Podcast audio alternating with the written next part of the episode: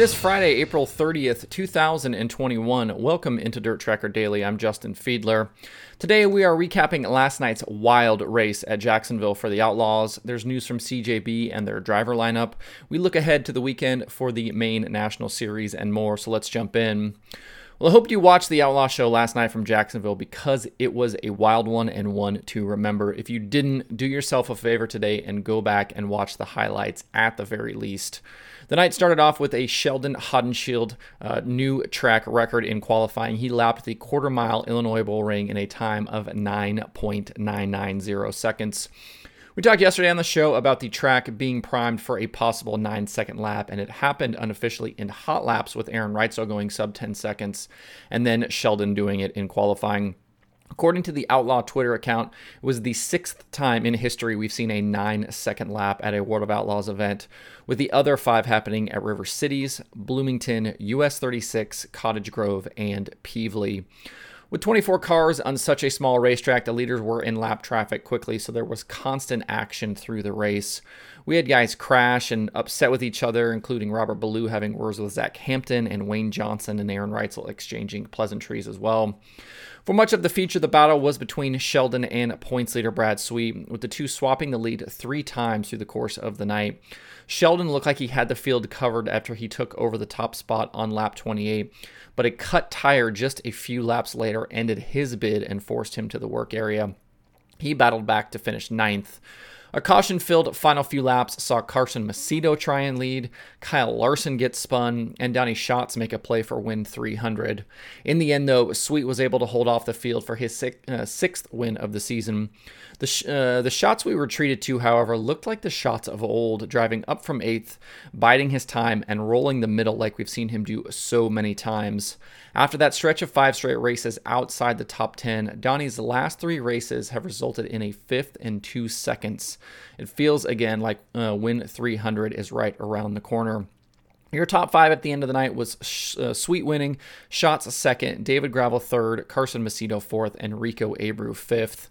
Logan Schuchart finished eighth to end his streak of four straight races outside the top 15.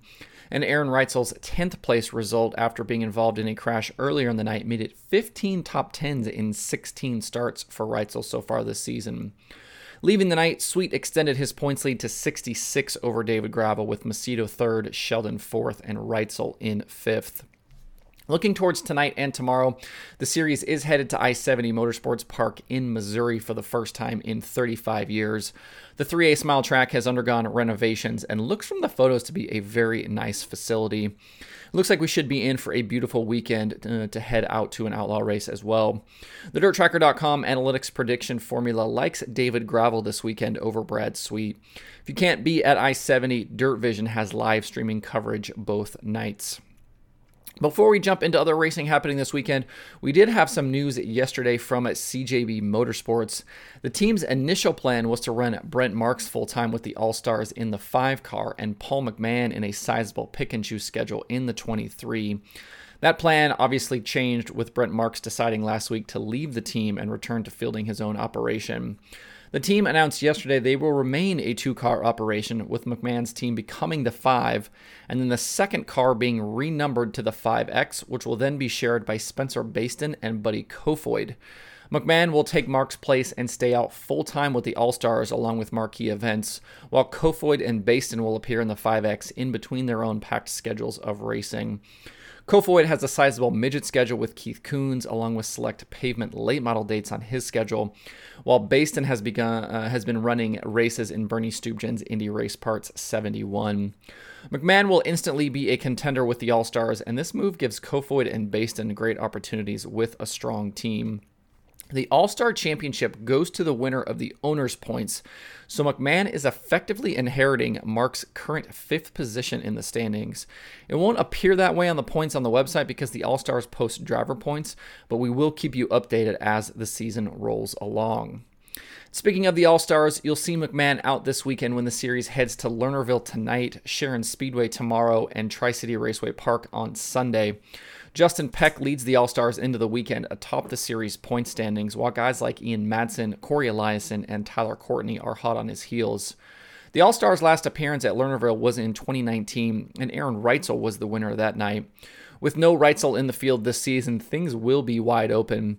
It's interesting to note that the guy who finished second to Reitzel that night back in 2019 was none other than Paul McMahon.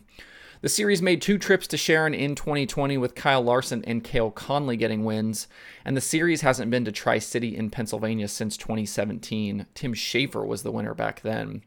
We've had 9 winners in 10 races so far this season with the All-Stars, and a series regular hasn't won since Peck won at Attica in the points season opener back on April 3rd. If you can't be at the track this weekend, watch the All-Stars live on Flow Racing. If you're needing a late model fix this weekend, you're in luck as both national series are in action with the Outlaws at Boone Speedway for the Hawkeye 100 and Lucas in Kentucky. The Outlaws are coming off their own Kentucky stop last weekend, with Tim McCreadie taking the win at Richmond Raceway. With cancellations last weekend, this will be the first time in 2021 the Outlaws and Lucas are scheduled against each other. Brandon Sheppard enters these two nights as the series points leader over Chris Madden and Kyle Strickler, but he's still seeking that first win of 2021 and his first official laps led. Behind him, Chris Madden has been hot lately with finishes of 4th, 2nd, 6th, and 2nd in his previous 4 races. He's climbed up the standings quickly in recent weeks. Early season points leader Kyle Strickler's slide has continued, with his streak now sitting at 7 straight races, finishing outside the top 10. The DirtTracker.com analytics prediction formula likes Sheppard this weekend. His record on quarter-mile tracks is very good. He leads all drivers in recent seasons in quarter-mile wins and average finish. Another driver to keep an eye on this weekend is Ricky Weiss. After struggling with his own stretch of finishes outside the top 15, he's turned it around the last 2 races with finishes of 2nd at Bristol and 4th at Richmond. You can watch the Hawkeye 100 weekend live on DirtVision. Lucas Oil Late Model Dirt Series is back tonight and tomorrow at Ponderosa and Florence in Kentucky after 12 days off. Jonathan Davenport is the most recent winner with the series from back on April 18th at Port Royal. After struggling through the opening week of the season, Tim McCreadie has caught fire, and his results have carried him all the way to the Lucas points lead. He now leads it by 40 over Hudson O'Neal. He grabbed his first win of 2021 a few weeks ago at Hagerstown and hasn't finished worse than 10th since January 27th. Brandon Sheppard sits third in the standings with Devin Moran and Kyle Bronson rounding out the top 5. We will see some shifting in that top 5 with Bishop in Iowa with the Outlaws. Davenport won at Ponderosa in 2020, topping Billy Moyer Jr. and Mike Marlar, while the series made 4 appearances at Florence last season. Earl Pearson Jr., Jimmy Owens, Mike Marlar, and Tim McCreadie were winners in those events. Hudson O'Neal and Tyler Herb lead all drivers with 2 wins each. McCreadie and Moran are tied with six for most top 5s, and McCreadie, O'Neal, and Brandon Overton all have 8 top 10s. If you can't attend the Lucas shows this weekend, MAVTV Plus has live coverage. Rounding out the list of National Series races this weekend is 2 nights for the USAC National Midgets at Kokomo Speedway in Indiana. That series has been off since April 11th at Port City. Tanner Thorson is the most recent winner with the series. With 4 race nights complete in 2021, Buddy Kofoid is atop the point standings, leading Thomas Meserol by 7 markers. Thorson, Justin Grant, and Chris Wyndham round out the top 5. There was no Kokomo appearance for the Midgets in 2020 because of COVID, with Tyler Courtney and Kevin Thomas Jr. grabbing the most recent wins at the track back in 2019.